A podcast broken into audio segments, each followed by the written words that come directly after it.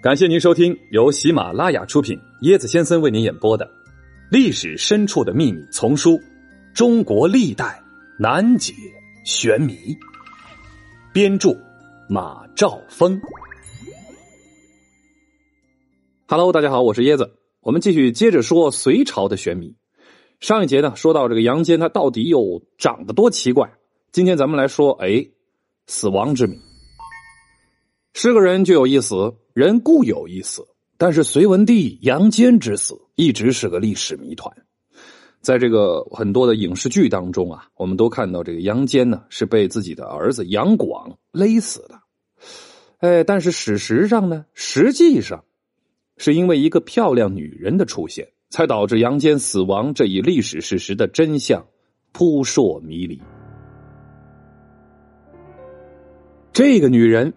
就是宣华夫人陈氏，听过上一集的伙伴们都知道这个陈氏，嗯，好奇怪的一个姓氏啊！哦，没错，就是南朝陈宣帝陈顼的女儿，后主陈叔宝的妹妹。据这个《隋书后妃传》记载，陈氏聪慧，姿貌无双，时称江南第一美女。这个陈国灭亡之后，陈氏被杨坚选配到后宫，成为宠妃，因为她长得太美了。杨坚呢，经常去她那儿过夜。这个大猪蹄子，连这个独孤皇后呢都嫉妒了起来，一心呢想这个篡位的杨广，更是处处讨好陈氏，经常呢把一些贵重的礼物送给他。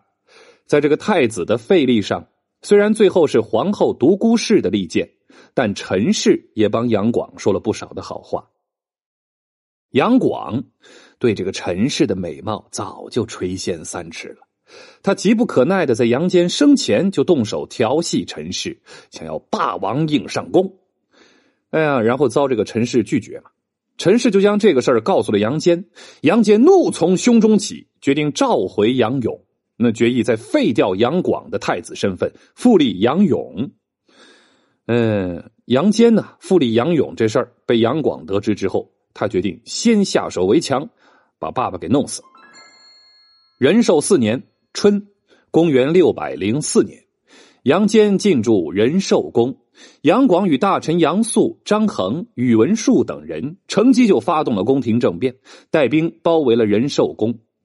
哎呀，遣散了这个工人，进入大宝殿，害死了隋文帝。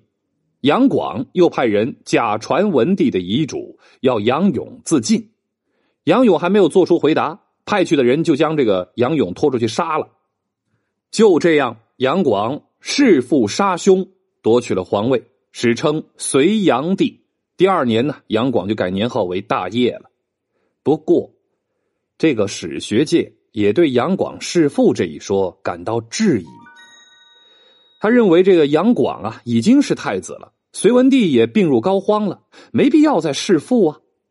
唐朝编写的《隋书》极力的贬低杨广，在隋文帝和隋炀帝本纪里都说这个隋文帝是病死。在隋文帝本纪里，隋文帝的病情发展的非常合理，丝毫没有他杀的这个迹象啊。据隋文帝本纪记载，仁寿四年四月，杨坚病倒了。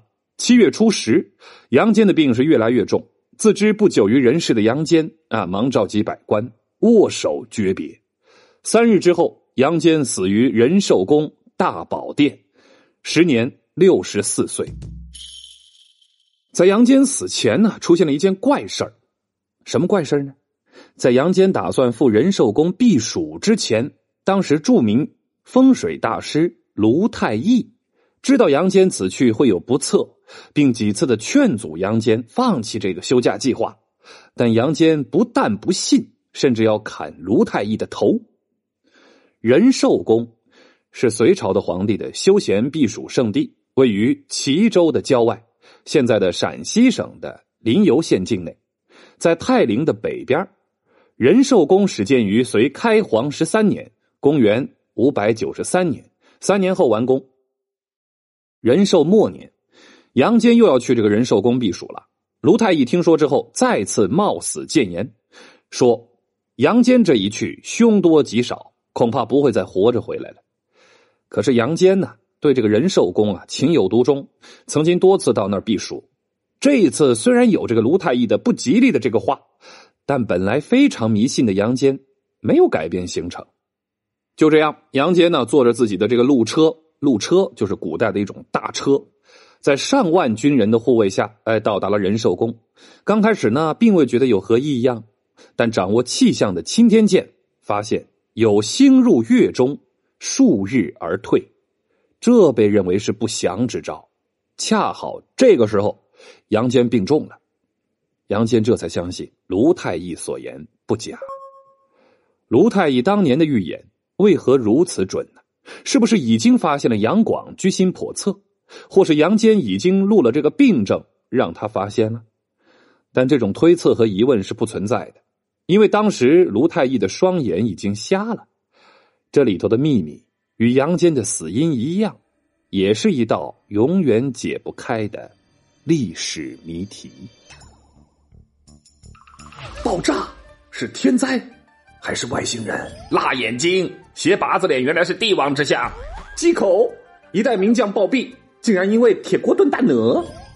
嘿嘿，跟我一起穿越吧！更多精彩都在这本书里哦！欢迎您的订阅转发。我是椰子先生，欢迎您跟我一起探索历史。本集的趣味链接：会表演的杨广。要说这杨广啊，实在是古时候的奥斯卡竞选男主角之一。